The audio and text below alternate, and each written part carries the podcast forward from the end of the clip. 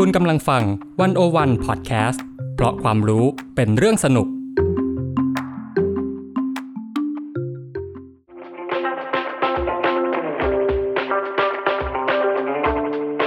อาเซียนบอกมีไกด์ออกจากอาเซียนมุมเดิมๆ เข้าถึงอาเซียนมุมใหม่ๆ สนุกลึกและลับ แบบที่ไกด์สำนักไหนก็ไม่เคยพาไป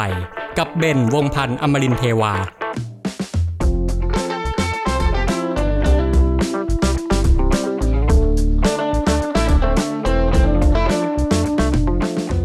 วันนี้ผมจะพาเดินทางไปทั่วอาเซียนครับ ไปดูวงการฟุตบอลแต่ละประเทศ ว่าทำไมถึงไม่สามารถเข้าสู่บอลโลกได้สักทีคำศัพท์ที่ต้องรู้ก่อนออกเดินทางวันนี้ Unleash the Raw คือชื่อโครงการของรัฐบาลสิงคโปร์ที่ตั้งเป้ายกระดับวงการฟุตบอลในประเทศ สวัสดีครับ วันนี้เรามาเดินทางทั่วอาเซียนกันต่อในอาเซียนผมมีไกด์นะครับ ตอนนี้เราเข้าสู่เดือนสุดท้ายของปี 2022 กันแล้วนะครับ เทปนี้ก็จะเป็นเทปสุดท้ายของปีนี้ก็ต้องขอสวัสดีปีใหม่ทุกคนไว้ล่วงหน้าก่อนเลยนะครับสำหรับเดือนธันวาคมเนี่ยก็คงเป็นเดือนแห่งความสุขสำหรับใครหลายคน ก็แน่นอนเพราะว่ามีเทศกาลมีวันหยุดเยอะแยะนะครับ แต่ปีนี้เนี่ยอาจจะสนุกกว่าหลาย ๆ ปี เพราะอะไรก็เพราะว่ามันมีอีกเทศกาลหนึ่งที่เข้ามาเติมสีสันให้กับพวกเรานะครับ ก็คือเทศกาล ฟุตบอลโลกนะครับซึ่ง 4 ปีมีครั้งเนาะแต่ปีนี้มาตรงกับเดือนธันวาคมนะครับ เชื่อว่าผู้ฟังหลายคนก็อาจจะกำลังสนุกสนานไปกับการเชียร์ทีมที่ตัวเองรักนะครับ เช่นเดียวกับอีกหลายชาติอาเซียนครับที่บอลโลกเนี่ยถือว่าเป็นวาระแห่งชาติของเขาเลยทีเดียวนะครับ ถ้าไปตามร้านอาหารตามผับบาร์เนี่ยหลายคนก็จะไปมุงที่หน้าจอกันตรงนั้นนะครับ แต่พูดถึงแฟนบอลโลกที่เป็นชาวอาเซียนเนี่ยจะว่าไปเนี่ยจริง ๆ ต้องบอกว่ามันก็เหมือนเราขาดอะไรไปบางอย่าง รู้สึกเหมือนกันไหมครับ คือมันมีความต่างกับหลาย ๆ ภูมิภาคของโลกก็คือว่าอะไรก็คือว่าลองสังเกตดูเนาะสิบชาติอาเซียนเนี่ยเราไม่มีชาติไหนที่ได้นั่งเชียร์ทีมชาติของตัวเองเลย ถูกต้องไหมครับ ซึ่งมันไม่ใช่แค่ปีนี้เนาะแต่ว่ามันเป็นเวลาหลายๆสิบปีแล้วที่ สิบชาติอาเซียนนะครับไม่มีฟุตบอลทีมชาติ ที่ได้เข้าไปโลดแล่นในรอบสุดท้ายของการแข่งขันฟุตบอลโลกเลย ซึ่งอันที่จริงนะครับฟุตบอลเนี่ยก็ถือว่าเป็นกีฬายอดนิยมของภูมิภาคเราเลยเนาะแต่ว่าก็น่าสงสัยนะครับว่าทำไมเนี่ยฟุตบอลของอาเซียนถึงไม่เคยไปถึงฝั่งฝัน ไม่เคยไปถึงบอลโลกได้สักทีวันนี้อาเซียนบ่มีไกด์จะมาคุยในเรื่องนี้กันครับ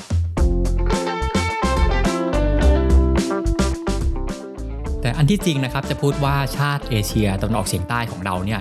ไม่เคยเข้าสู่ฟุตบอลโลกเลยก็ไม่ถูกนักนะครับ เพราะว่าจริงๆแล้ว เคยมีชาติหนึ่งในอาเซียนนะครับที่ได้ไปถึงรอบสุดท้ายฟุตบอลโลกนะครับ หลายคนอาจจะไม่รู้เพราะเกิดไม่ทัน เพราะว่าตอนนั้นเนี่ยคือตั้งแต่ปี 1938 ก็คือ 80-90 ปีมาแล้วนะครับ อาจจะลองทายดูว่าเป็นชาติไหนนะฮะอะถ้าใบให้ก็คือเป็นชาติที่เป็นหมู่เกาะนะครับ เป็นหมู่เกาะ ที่ตอนนั้นเนี่ยถูกปกครองภายใต้เจ้าอาณานิคมดัสหรือว่าเนเธอร์แลนด์ในปัจจุบันนะครับตรงนี้หลายคนอาจจะเริ่มอ๋อแล้วนะฮะชาตินั้นที่ส่งทีมเข้าชิง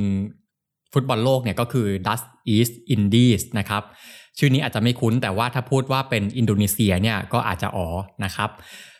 ในรอบคัดเลือกตอนนั้นเนี่ยถามว่า Dutch East Indies เข้าสู่รอบสุดท้ายได้ยังไงนะครับ ตอนนั้นเนี่ยถ้าย้อนไปที่รอบคัดเลือก Dutch East Indies ถูกจับคู่ให้แข่งรอบคัดเลือกกับญี่ปุ่นนะครับ แต่ว่าตอนนั้นเนี่ยไม่ใช่ว่าชนะญี่ปุ่นนะ แต่ว่าปรากฏว่าญี่ปุ่นเนี่ยถอนตัวออกจากการแข่งขันนะครับ เพราะว่าตอนนั้นเนี่ยปี 1938นะครับเป็นช่วงเริ่มต้นสงครามโลกครั้งที่ 2 ซึ่งญี่ปุ่นเนี่ยก็กำลังง่วนอยู่กับการทำสงครามกับจีนในตอนนั้นนะฮะทำให้ตอนนั้นเนี่ยทีมชาติ Dutch East Indies ก็สามารถเข้ารอบสุดท้ายของบอลโลกไปได้แบบงงๆนะฮะแล้วตอนนั้นเนี่ย Dutch East Indies ก็ยังถือว่าเป็นชาติแรกของเอเชียด้วย ที่ได้เข้าถึงรอบสุดท้ายของฟุตบอลโลกนะครับ แต่ว่า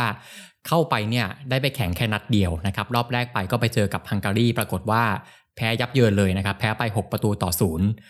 ก็แข่งแค่นัดเดียวนะครับ เป็นนัดประวัติศาสตร์ของอาเซียนในตอนนั้น แล้วหลังจากนั้นมาเนี่ยหลังจากปี 1938 นะครับ Dutch East Indies และก็ ถัดมาก็เป็นอินโดนีเซียเนี่ยก็ไม่สามารถเข้าสู่ฟุตบอลโลกได้อีกเลย แล้วก็ไม่ใช่แค่อินโดนีเซียนะครับ แต่ว่าก็ไม่มีชาติไหนในเอเชียตะวันออกเฉียงใต้ ที่ได้เข้าสู่ฟุตบอลโลกรอบสุดท้ายได้เลยนะครับ ถามว่าทำไมก็อาจจะต้องดูก่อนว่าตอนนี้เนี่ยบอลอาเซียนอยู่ตรงไหนของโลกนะครับ ไปดูจากการจัดอันดับของฟีฟ่านะครับว่าแต่ละชาติเนี่ยอยู่อันดับเท่าไหร่กันบ้างนะครับ เราพบว่า ชาติอาเซียนที่อยู่อันดับสูงสุดในฟีฟ่าเนี่ยก็คือเวียดนาม อยู่ที่อันดับ 97 ซึ่งจะว่าไปก็คืออยู่ท้ายตารางแล้วนะครับ เพราะว่าทั่วโลกเนี่ยมีอยู่เกือบ 200 ประเทศเนาะเวียดนามสูงสุดอยู่ที่ 97 เนี่ยก็แปลว่าชาติอาเซียนเนี่ย10 ประเทศ อยู่กลางท้ายตารางเลยนะครับโอเค เวียดนาม 97 ตามมาด้วยอันดับ 2 ก็คือไทยนะครับไทยอยู่ที่อันดับ 111 ของโลกนะครับ ตามมาด้วยอันดับ 3 ก็คือฟิลิปปินส์อยู่ที่อันดับ 133 ของโลกนะครับ ที่เหลือก็จะลดหลั่นกันลงมา ก็นำสู่คำถามนะครับว่า แล้วทำไมบอลอาเซียนเนี่ยเกิดอะไรขึ้น ถึงไปอยู่รังท้ายตารางนะครับทำไมถึงไม่สามารถพัฒนาศักยภาพขึ้นมาทัดเทียมกับประเทศอื่น ๆ ได้นะครับก็มีหลายบทวิเคราะห์ที่พูดถึงเรื่องนี้นะครับ อย่างเช่น บทความหนึ่งนะครับที่เขียนโดยคุณเดวิดฮัตนะครับซึ่งเป็นนักข่าวและนักวิจัยของ Central European Institute of Asian Studies เนี่ยเขาเขียนลงใน The Diplomat นะครับเมื่อวันที่ 26 สิงหาคมที่ผ่านมานี้เอง ในบทความชื่อว่า Is Southeast Asian Football Finally on the Cuff of Success นะครับหรือแปลเป็นไทยก็คือว่าบอลของเอเชียตลอดเฉียงใต้เนี่ยจะไปถึงฝั่งฝันได้ไหมในที่สุดนะครับ ซึ่งมีข้อหนึ่งที่ พูดไว้น่าสนใจนะครับเขาบอกว่าอย่างนี้ วงการฟุตบอลในภูมิภาคนี้เนี่ยมักเกี่ยวพันกับเรื่องของการเมืองและการคอร์รัปชันก็อยากให้สังเกตดูนะครับว่าในอาเซียนรวมถึงในไทยเนี่ยหลาย ๆ สโมสรฟุตบอล หรือว่าสมาพันธ์ฟุตบอลระดับชาตินะครับ มักจะถูกบริหารหรือว่าอาจจะมีการพึ่งพาเงินสนับสนุนจากคนที่เป็นนักการเมือง หรือว่าอาจจะเป็นคนในแวดวงราชการใช่ไหมครับอย่างย้อนมาดูประเทศไทยนะครับ ประเทศไทยเนี่ยถ้าไปดูสโมสรฟุตบอลภูมิภาคหลาย ๆ สโมสรเนี่ยก็คือมีนักการเมืองท้องถิ่นเป็นเจ้าของ ขณะที่ถ้าไปดูที่สมาคมฟุตบอลแห่งประเทศไทยระดับชาตินะครับ ตอนนี้ประธานก็คืออดีตผู้บัญชาการตำรวจแห่งชาติ ซึ่งในอาเซียนเนี่ยหลาย ๆ ประเทศก็มีลักษณะแบบนี้นะครับ อย่างที่กัมพูชา คนที่เป็นประธานสมาคมฟุตบอลแห่งชาติเนี่ยก็คือเป็นคนระดับของผู้บัญชาการตำรวจเหมือนกันนะฮะขณะที่อินโดนีเซียเนี่ยหลายๆสโมสรฟุตบอลก็มีความเกี่ยวพันกับการเมือง หลายพักเนี่ยมีคนของพักการเมืองดัง ๆ เป็นเจ้าของนะครับเพราะฉะนั้นเนี่ยวงการฟุตบอลของอาเซียนก็เลยมักจะถูกแทรกแซงจากวงการการเมืองอย่างเลี่ยงไม่ได้นะครับ และเป็นที่รู้กันว่าพูดถึงการเมืองเนี่ย หลายชาติอาเซียนเนี่ยคือการเมืองไม่ใช่การเมืองที่ใสสะอาดขนาดนั้นนะครับ เพราะฉะนั้นเนี่ยมันเลยทำให้วงการฟุตบอลในภูมิภาคของเรากลายเป็นเครื่องมือสแสวงหาอำนาจสแสวงหาความมั่งคั่งทางการเมือง โดยที่เป้าประสงค์ทางการกีฬาอาจจะเป็นเรื่องรองนะฮะครับและนอกจากนี้เนี่ยถ้าเกิดว่าเราลองย้อนไปดูตัวของคนที่เป็นนายกสโมสรฟุตบอลระดับชาติของบางประเทศเนี่ย เราก็จะเห็นว่าจริง ๆ แล้วเขาก็ไม่ได้มีแบ็กกราวด์ที่จะใสสะอาดเท่าไหร่นะครับ หลายคนมีความเกี่ยวพันหรือว่าอาจจะกำลังต้องสงสัยว่าเกี่ยวข้องกับการคอร์รัปชันหลาย ๆ อย่างนะฮะอย่างเช่นที่กัมพูชานะครับคนที่เป็นระดับผู้บัญชาการตำรวจก็คือคุณเสาโซกาเนี่ยก็กำลังตกอยู่ในคดีต้องสงสัยในการลักลอบค้าไม้เถื่อนนะครับ ขณะที่อินโดนีเซียเนี่ยก็เคยมี นายกสโมสรฟุตบอลชื่อดังอีกคนหนึ่ง ชื่อว่านูร์ดินฮาลิดนะครับ คนนี้เนี่ยก็มี background อื้อฉาวเยอะแยะนะครับ เกี่ยวพันกับคดีคอร์รัปชันมากมาย และนอกจากนี้นะครับถ้าเกิดว่าลองสืบย้อนดูของวงการฟุตบอลหลายชาติอาเซียนเนี่ยเกือบทุกชาตินะครับ มีประวัติของความพยายามล้มบอลหรือว่าล็อกผลบอลนะครับ เหล่านี้เรื่องของปัญหาการเมืองเรื่องของปัญหาคอร์รัปชันเนี่ยถือว่า เป็นอุปสรรคสำคัญเลยของการพัฒนาวงการฟุตบอลนะครับขณะที่บางคนก็อาจจะมองอีกมุมหนึ่งเหมือนกันนะครับบอกว่าโอเคก็เป็นปัญหาที่การเมืองเนี่ยแหละที่ทำให้ฟุตบอลของเรามันไปไม่ถึงฝั่งฝันนะครับด้วยความที่ว่า ด้วยความที่ว่าหลายชาติอาเซียนเนี่ยที่ผ่านมาหลายสิบปีนะครับต้องเผชิญกับปัญหาความไม่สงบ และก็ความไม่แน่นอนทางการเมืองในหลายประเทศนะครับทำให้การพัฒนาวงการฟุตบอลเนี่ยเป็นไปอย่างไม่ต่อเนื่อง อย่างเช่นกัมพูชานะครับกัมพูชาเนี่ยตอนสมัยทศวรรษ 1960 เนี่ยตอนนั้นวงการฟุตบอลกำลังไปได้สวยเลยกำลังสดใสเลยนะครับ แต่ว่าในอีก 10 กว่าปีต่อมา ก็ถูกเขมรแดงยึดครองนะครับทำให้การพัฒนาวงการกีฬารวมถึงวงการฟุตบอลเนี่ยก็ต้องหยุดชะงักลง และถึงแม้ว่าทุกวันนี้เขมรแดงจะจบสิ้นไปแล้วนะครับ แต่ว่าวงการฟุตบอลก็ยังไม่สามารถกลับไปสู่จุดเดิมได้นะครับ นี่คือเหตุผลเรื่องของการเมือง แล้วก็เรื่องของการคอร์รัปชันที่เป็นตัวฉุดรั้ง การพัฒนาของการฟุตบอลนะครับ ยังมีอีกเหตุผลสำคัญเหตุผลหนึ่งนะครับ ซึ่งคุณเดวิดฮัตก็เขียนไว้นะครับ ก็คือว่าวงการฟุตบอลของหลายชาติอาเซียนเนี่ยยังขาดการลงทุนที่เพียงพอนะครับ ซึ่งข้อนี้ก็สอดคล้องกับที่หลาย ๆ นักวิเคราะห์ได้พูดไว้นะครับ เพราะว่าแน่นอนการที่คุณต้องการจะตั้งเป้าหมาย ต้องการจะไปถึงเป้าหมายใดสักอย่างเนี่ย การลงทุนย่อมเป็นเรื่องสำคัญนะครับ เรื่องเงินถือว่าเป็นเรื่องสำคัญมากนะฮะแต่ว่าอย่างที่รู้กันเนี่ยหลายชาติอาเซียนไม่ใช่ประเทศร่ำรวยนะครับ เป็นประเทศที่โอเคและได้ปานกลาง หรือว่าเป็นประเทศยากจน ก็จะมีข้อจำกัดเรื่องของทรัพยากร หรือว่าข้อจำกัดเรื่องของงบประมาณทำให้อาจจะไม่สามารถทุ่มเงินลงทุนไปกับเรื่องการกีฬาได้เต็มที่ หรือว่าในหลายประเทศนะครับ รัฐเองเนี่ยก็อาจจะ ไม่ได้ให้ความสำคัญที่มากพอ แม้บางทีปากอาจจะบอกว่าส่งเสริมนะครับ แต่ว่าการกระทำเนี่ยอาจจะไม่ได้ไปด้วยกันนะครับ ขณะที่ทางหนังสือพิมพ์ New State Time ของมาเลเซียนะครับ ก็เคยพูดถึงเรื่องนี้ไว้นะครับ ได้เคยลงบทความในชื่อว่าอาเซียนทีม Chase Elusive World Cup Dream แปลเป็นไทยก็แปลว่า ทีมฟุตบอลอาเซียนกำลังไล่ล่าความฝันไปสู่บอลโลกที่กำลังเดินทางนะครับ อาจจะแปลได้ประมาณนี้ บทความนี้ลงเมื่อปี 2020 นะครับในเดือนสิงหาคม ซึ่งบทความนี้ก็ให้ความเห็นในเรื่องนี้ไว้สอดคล้องกันนะครับ บอกว่ามาเลเซียและชาติอาเซียนเนี่ยยังขาดระบบในการลงทุนพัฒนาวงการฟุตบอลที่มีประสิทธิภาพ โดยที่บทความนี้นะครับมุ่งให้ความสำคัญไปที่เรื่องของประสิทธิภาพในการพัฒนาเยาวชน ใช่ไหมครับ เพราะว่าแน่นอนการที่เราจะมีนักเตะเก่งๆ มาประดับทีมชาติได้เนี่ย มันต้องปั้นกันตั้งแต่อายุยังน้อย แต่ว่าในหลายประเทศนะครับ คือระดับเยาวชนเนี่ยกลับยังไม่ได้รับความสำคัญมากขนาดนั้น เยาวชนหลายคนมีความฝันที่จะเป็นนักเตะอาชีพ ที่จะเป็นนักเตะระดับชาติ แต่ว่าในประเทศเนี่ยกลับขาดโอกาสขาดเวทีที่จะได้ลองสนามที่จะได้แสดง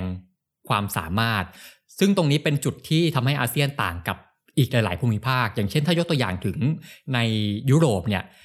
นะครับบทความก็บอกว่าในทุกๆ สโมสรเขาจะมีโครงการพัฒนานักฟุตบอลเยาวชนเป็นของตัวเอง ซึ่งทำกันอย่างเป็นระบบมากนะฮะตั้งแต่ขั้นตอนของการรีครูดการหาคนนะครับรวมถึงการฝึกฝน ขณะที่ถ้าย้อนมาดูสโมสรฟุตบอลในอาเซียนเนี่ยกลับไม่มีระบบพัฒนาเยาวชนที่เป็นระบบระเบียบเท่านะครับ เยาวชนเนี่ยไม่ได้เข้าสู่โปรแกรมการฝึกฝนที่มีประสิทธิภาพเท่าไหร่ รวมถึงว่าเรื่องของค่าตอบแทนเนี่ยก็เป็นปัญหาใหญ่นะครับ ค่าตอบแทนของการเข้ามาเป็นนักกีฬาฝึกซ้อมในสโมสรเนี่ยก็ไม่ได้ดีก็ไม่ได้มั่นคงนะครับ หลายประเทศก็เจอปัญหาว่านักกีฬาเนี่ยได้รับค่าตอบแทนแบบไม่ตรงเวลานะครับ ต้อง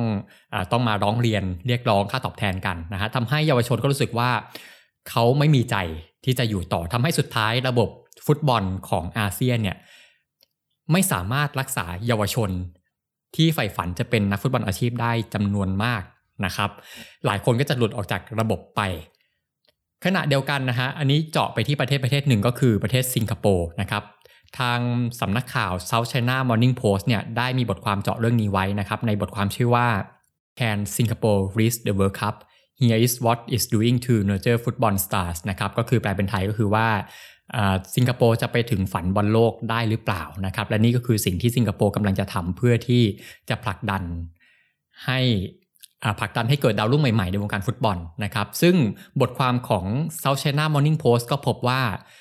แม้แต่ในสิงคโปร์เองนะครับประเทศนี้เนี่ยก็ยังเอื้อให้เยาวชนเนี่ยมีโอกาสได้เรียนรู้ แล้วก็มีโอกาสได้เล่นฟุตบอลกันน้อยเกินไป นะครับคือถ้าย้อนไปดูเนี่ยต้องย้อนไปดูตั้งแต่เรื่องของระบบการศึกษาของสิงคโปร์สิงคโปร์เนี่ยได้ชื่อว่าเป็นประเทศที่มีระบบการศึกษาที่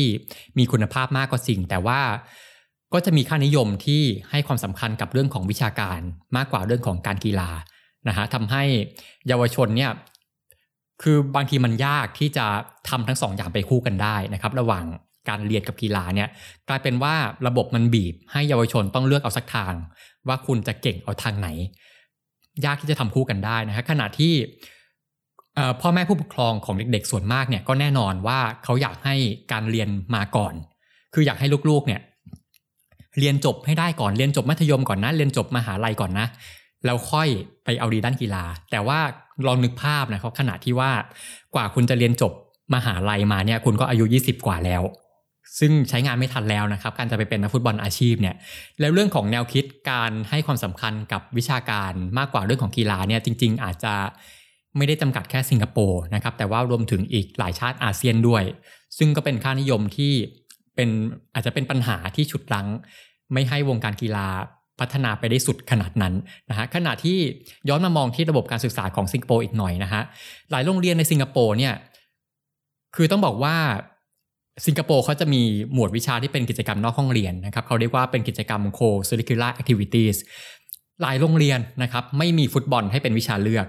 นะครับขณะที่โอเคหลายคนเนี่ยโอเคโรงเรียนไม่มีให้เลือกก็จริง แต่ว่าพ่อแม่เนี่ยก็อาจจะส่งเข้าสู่สโมสรเข้าสู่โรงเรียนฝึกหัดฟุตบอล แต่ว่าก็จะมีข้อจำกัดอยู่ตรงที่ว่าค่าใช้จ่ายในการเข้าสู่สโมสรเนี่ยเยอะมากนะครับต้องแบกรับต้นทุนที่เยอะ ในบทความของ South China Morning Post นะครับก็มีการเปรียบเทียบสิงคโปร์กับประเทศญี่ปุ่น ซึ่งญี่ปุ่นเนี่ยเป็นประเทศเอเชียที่สามารถไปถึงฟุตบอลโลกได้ใช่ไหมฮะเขาเทียบกับญี่ปุ่นอย่างนี้เขาบอกว่า ญี่ปุ่นเนี่ยเป็นประเทศที่ให้ความสำคัญกับเรื่องนี้นะครับ หลายโรงเรียนเนี่ยมีฟุตบอลเป็นกิจกรรมให้เด็กๆ สามารถเลือกได้นะครับ เด็กๆเนี่ยมีโอกาสได้สัมผัสได้เรียนรู้การเล่นฟุตบอล เยอะ รวมถึงว่านอกจากโรงเรียนแล้วเนี่ยในญี่ปุ่นก็ยังมีสนามแข่งขัน เยอะแยะมากมายนะครับมีสโมสรฟุตบอลอยู่เยอะ แล้วก็ยังมีเรื่องของระบบการรีครูดเรื่องของระบบการฝึกฝนเยาวชนที่มีประสิทธิภาพมาก และเขาก็ยังเปรียบเทียบนะครับว่า เทียบระหว่างเยาวชนญี่ปุ่นที่เป็นนักฟุตบอล กับเยาวชนสิงคโปร์ที่เป็นนักฟุตบอลเนี่ยเขาบอกว่าเรื่องของระยะเวลาการฝึกซ้อมนะครับเยาวชนญี่ปุ่นเนี่ยสามารถฝึกซ้อมฟุตบอลได้ 5 ครั้งต่อสัปดาห์ และก็มีโอกาสได้ลงสนามแข่งเกือบทุกสัปดาห์ ใน 1 ปีนะครับขณะที่ย้อนมามองทางฝั่งของคนรุ่นใหม่สิงคโปร์เนี่ยเขามีโอกาสได้ฝึกเพียงสัปดาห์ละ 3-4 ครั้งนะฮะญี่ปุ่นนี่ 5 ครั้งเนาะของสิงคโปร์เนี่ยสามถึงสครั้ง ขณะที่การได้ลงสนามแข่งขันเนี่ยของสิงคโปร์นะครับได้ลงแค่ปีละ 20 ครั้งเท่านั้นนะฮะเทียบกับญี่ปุ่นเนี่ยเกือบทุกอาทิตย์ก็คือประมาณ 50 กว่าครั้งครับตรงนี้ก็เป็นเหตุผลหนึ่งนะครับขณะที่ก็มีอีกหลาย ๆ เสียงที่บอกว่า อันนี้ก็อาจจะเป็นอีกปัญหาหนึ่งนะ เพราะอะไรเพราะว่านักกีฬานักฟุตบอลในชาติอาเซียนเนี่ยมีการส่งออก ไปฝึกซ้อมนะครับไปฝึกซ้อมไปไปยังลีกต่างประเทศที่ยังน้อยเกินไปนะครับทำให้อาจจะนักเตะในประเทศเนี่ยขาดโอกาสที่จะพัฒนาฝีมือในระดับนานาชาตินะฮะขณะที่ถ้าคุณลองเทียบดูญี่ปุ่นเกาหลีเนี่ยเขามีการส่งออกนักเตะไปไปยุโรปไปอะไรเยอะแยะนะครับ ขณะที่ในชาติอาเซียนเนี่ย โอเค อาจจะมีบ้างแต่ว่าก็ยังมีน้อยนะครับโดยอาจจะเป็นเรื่องของข้อจำกัดหลาย ๆ อย่าง อย่างเช่นว่ามีเรื่องของกำแพงทางวัฒนธรรม เรื่องของกำแพงทางภาษา และก็ขณะที่ทางฝั่งของลีกสโมสรต่างประเทศในยุโรปอะไรต่าง ๆ เนี่ยก็อาจจะให้ความสนใจกับภูมิภาคนี้น้อยด้วย เพราะว่าไม่ค่อยเห็นชื่อเสียงในด้านนี้เท่าไหร่นะครับ ทีนี้ถามว่าโอ้เรามีปัญหามีอุปสรรคชุดลังอยู่เยอะเลยนะฮะ ที่เล่ามาเนี่ยปัญหาเป็นแค่เรื่องของยิบย่อยเท่านั้นนะครับยังมีอีกหลาย ๆ เรื่อง ก็คือคำถามว่าเอาแล้วยังพอมีหวังไหมที่วันหนึ่งบอลอาเซียนจะไปถึงบอลโลกได้จริง ๆ ถ้าเกิดว่าไปดูในบทวิเคราะห์ของหลาย ๆ สื่อเนี่ยก็ไม่ใช่ว่าจะดับความหวังเราเสียทีเดียวนะครับ หลายสื่อก็ยังคงมองภาพบวกไว้บอกว่าเนี่ยถ้าจะว่าไปนะ หลายชาติอาเซียนตอนนี้ก็เห็นความพยายามที่จะพัฒนาในเรื่องนี้อยู่นะครับ อย่างเช่นบางประเทศเนี่ย ก็เริ่มเข้ามาลงทุนในระบบการพัฒนาเยาวชนมากขึ้นนะครับ รวมถึงก็จะเริ่มเห็นสัญญาณของการส่งออกนักเตะไปค้าแข่งที่ลีกในต่างประเทศกันมากขึ้นแล้วในตอนนี้นะฮะ ขณะที่บางคนก็บอกว่าอะอย่างถ้าย้อนไปปี 2018 เนี่ย ตอนนั้นประเทศไทยสามารถเข้าไปถึงรอบคัดเลือกรอบสุดท้ายได้ ขณะที่ปีที่ผ่านมาคือปี 2022 เวียดนามก็ไปถึงรอบคัดเลือกรอบสุดท้ายได้ เขาก็บอกว่านี่แหละก็เป็นสัญญาณที่ดีอย่างหนึ่ง แต่ว่าก็ยังต้องรอดูกันต่อไปนะครับ แล้วก็ในฟุตบอลโลกในปีหน้าอ่าไม่ใช่ในปีหน้านะครับ ในครั้งหน้าเนี่ยในปี 2026 อีก 4 ปีข้างหน้านะครับเขาจะมีการขยายจำนวนทีมที่เข้ารอบสุดท้ายของฟุตบอลโลกนะครับ ตอนนี้เนี่ยเป็น 32 ใช่ไหมครับ จะมีการขยายเป็น 48 ทีม แล้วก็ใน 48 ทีมนี้จะทำให้โคต้าของชาติเอเชียในการเข้ารอบเนี่ยจะเพิ่มเป็น 8 ประเทศนะครับ จากเดิมเนี่ยมีเพียง 4-5 ประเทศเท่านั้น เขาก็มองว่านี่แหละจะเป็นโอกาสที่ทำให้ชาติอาเซียนเนี่ยอาจจะได้เข้าไปนะครับมีโอกาสได้เข้าไปในรอบสุดท้ายของบอลโลกมากขึ้นนะครับ อันนี้โอกาสหนึ่งยังมีโอกาสหนึ่งนะฮะถ้าเกิดว่าเราได้รับโอกาสนั้นก็คือ เมื่อปี 2019 นะครับตอนนั้นเนี่ยในการประชุมอาเซียน Summit ที่กรุงเทพนะครับ ตอนนั้นเป็นข่าวฮือฮามากเลยนะฮะตอนนั้นผมก็ไปทำข่าวอยู่ที่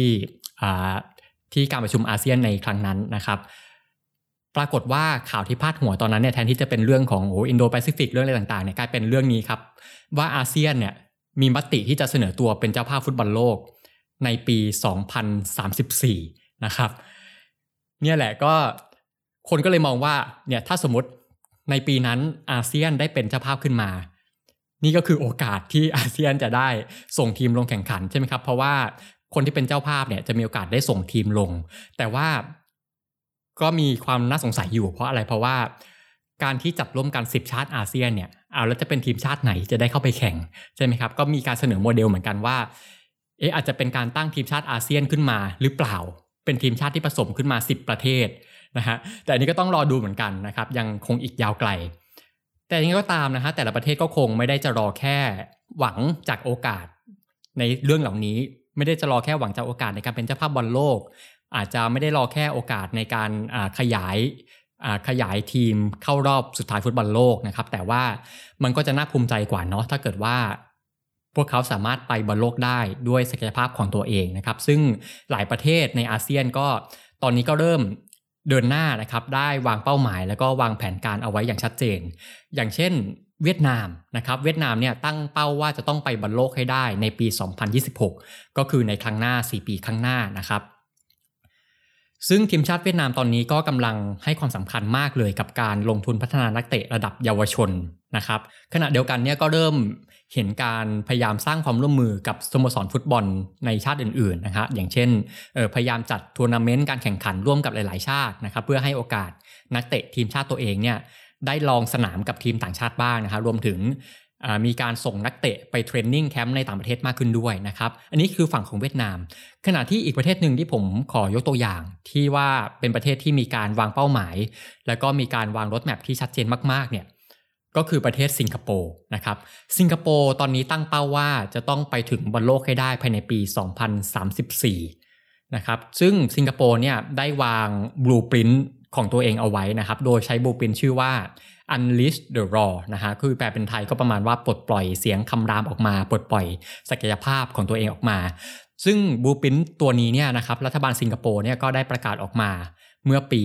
2021 ปีที่แล้วนี้เองนะครับในภาพรวมนะครับบูปินเนี่ยคือต้องการจะยกระดับฟุตบอลสิงคโปร์ ในระยะยาวให้สามารถแข่งขันในระดับโลกได้ โดยที่เป้าหมายหนึ่งก็คือการไปถึงฟุตบอลโลกนะครับ โดยในบูปินชุดนี้เนี่ยนะครับมีอยู่ 8 ข้อหลักๆ ผมขอยกตัวอย่างที่น่าสนใจบางข้อนะครับ อย่างเช่นอะไร อย่างเช่นข้อแรกเลยเนี่ยเขาบอกว่าสิงคโปร์จะทำหลักสูตรการเรียนการสอนฟุตบอลระดับชาตินะครับเป็น National Football Curriculum เพื่อให้มาตรฐานการเรียนการสอนฟุตบอลเนี่ยเป็นมาตรฐานเดียวกันทั้งประเทศนะครับ รวมถึงมีการให้ โค้ชที่มีคุณภาพเนี่ยเข้าไปฝึกสอนในโรงเรียนต่างๆ มากขึ้นนะฮะรวมถึงว่าจะพยายามส่งเสริมให้แต่ละโรงเรียนในสิงคโปร์เนี่ยมีสโมสรฟุตบอลเป็นของตัวเองนะครับอันนี้ข้อหนึ่งแล้วก็อีกข้อหนึ่งเขาบอกว่าจะมีการปรับปรุงยกระดับระบบการฝึกซ้อมนักฟุตบอลในระดับชาตินะครับ รวมถึงในลีกระดับท็อปต่างๆ ก็คือจะพยายามเพิ่มโอกาสในการผลักดันนักฟุตบอลให้ ได้ลองสนามมากขึ้น ให้ได้ลงสนามแข่งขันมากขึ้น รวมถึงให้มีโอกาสนะครับเข้าไปtraining ในสโมสรระดับนานาชาติในต่างชาติมากขึ้นนะครับรวมถึงว่าก็จะมีการให้ scholarship ต่างๆเนี่ยมากขึ้นด้วยสำหรับคนที่ใฝ่ฝันจะเป็นนักกีฬาทีมชาติ แล้วก็เรื่องนี้ก็เป็นเรื่องสำคัญนะครับอีกเรื่องหนึ่งถ้าจำได้นะครับผมย้อนไปในอาเซียนบ่มีไกด์ EP แรกเลยนะฮะตอนนั้นผมเล่าว่าสิงคโปร์เนี่ย เป็นประเทศที่บังคับให้ผู้ชายทุกคนต้องเกณฑ์ทหารใช่ไหมครับ และผมก็พูดว่าไอการบังคับเกณฑ์ทหารของสิงคโปร์เนี่ยมันมีข้อเสียอยู่ข้อหนึ่งก็คือมันทำให้บรรดานักกีฬาหรือว่าศิลปินเนี่ยเขาขาดการฝึกฝน มันขาดความต่อเนื่องในการฝึกซ้อมนะครับ นี่เลยเป็นเหตุผลหนึ่งที่ทำให้การกีฬาของสิงคโปร์เนี่ยไม่สามารถไปได้ไกลขนาดนั้นด้วยว่ามันมีข้อจำกัดเรื่องการเกณฑ์ทหารเนี่ยเป็นอุปสรรคอยู่นะครับ เพราะฉะนั้นทางรถแมพของสิงคโปร์เนี่ยก็เสนอเรื่องนี้ไว้นะครับ ก็บอกว่าสำหรับคนที่จะเป็นนักกีฬานะฮะมีทางเลือกให้หลายทางอะคือหนึ่งคุณสามารถขอเข้ารับการเกณฑ์ทหารเร็วขึ้นได้ เพื่อให้คุณสามารถจบการฝึกออกมาเร็ว แล้วคุณจะได้เอาเวลาที่เหลือไปฝึกซ้อมฟุตบอลของตัวเอง เพราะว่า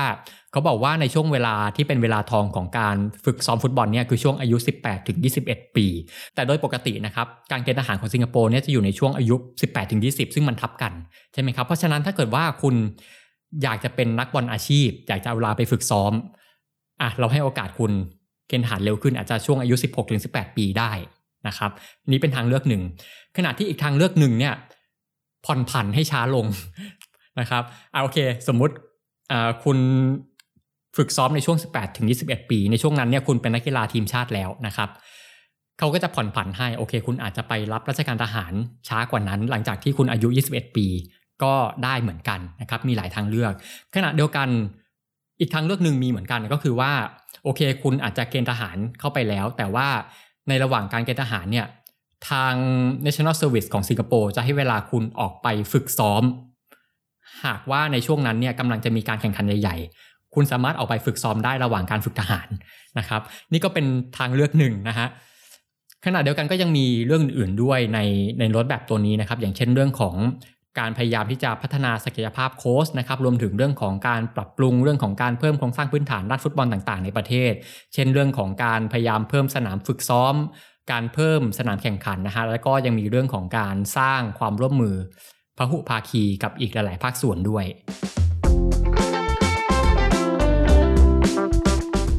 ครับสุดท้ายนะครับที่เล่ามาทั้งหมดทั้งมวลก็จะเห็นว่าการที่แต่ละประเทศจะสามารถยกระดับวงการกีฬารวมถึงวงการฟุตบอล ขึ้นมายืนแนวหน้าในระดับโลกได้เนี่ยมันไม่มีสุดลัด มันไม่มียาวิเศษอะไรนะครับ แต่ว่า มันต้องอาศัยการลงทุนที่ยาวนาน ต้องมีการวางแผนเป็นขั้นเป็นตอนนะฮะต้องตั้งเป้าหมายชัดเจน แล้วก็รวมถึงต้องทำอย่างเป็นระบบด้วยนะครับ และที่สำคัญเนี่ยการจะ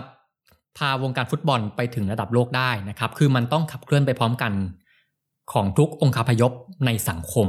เพราะว่าวงการฟุตบอลเนี่ยจริง ๆ มันไม่ใช่แค่เรื่องของวงการฟุตบอลเท่านั้นนะฮะแต่ว่ามันยังเกี่ยวข้องอย่างมากเลยกับสภาพสังคม สภาพการเมือง และก็ค่านิยมแนวคิดของคนในประเทศนั้นๆ ถ้าเกิดว่าประเทศนั้นๆยังอาจจะไม่ให้ความสำคัญกับกีฬามากขนาดนั้น หรือว่าอาจจะไม่ได้มีโครงสร้างพื้นฐานที่จะ support ให้คน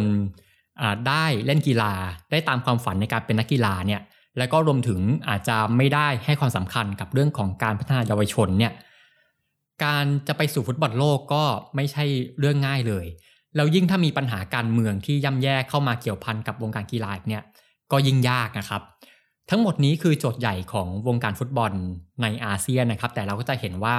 ทุกวันนี้ก็ยังมีความหวังอยู่นะครับ ก็ยังมีสัญญาณที่ดี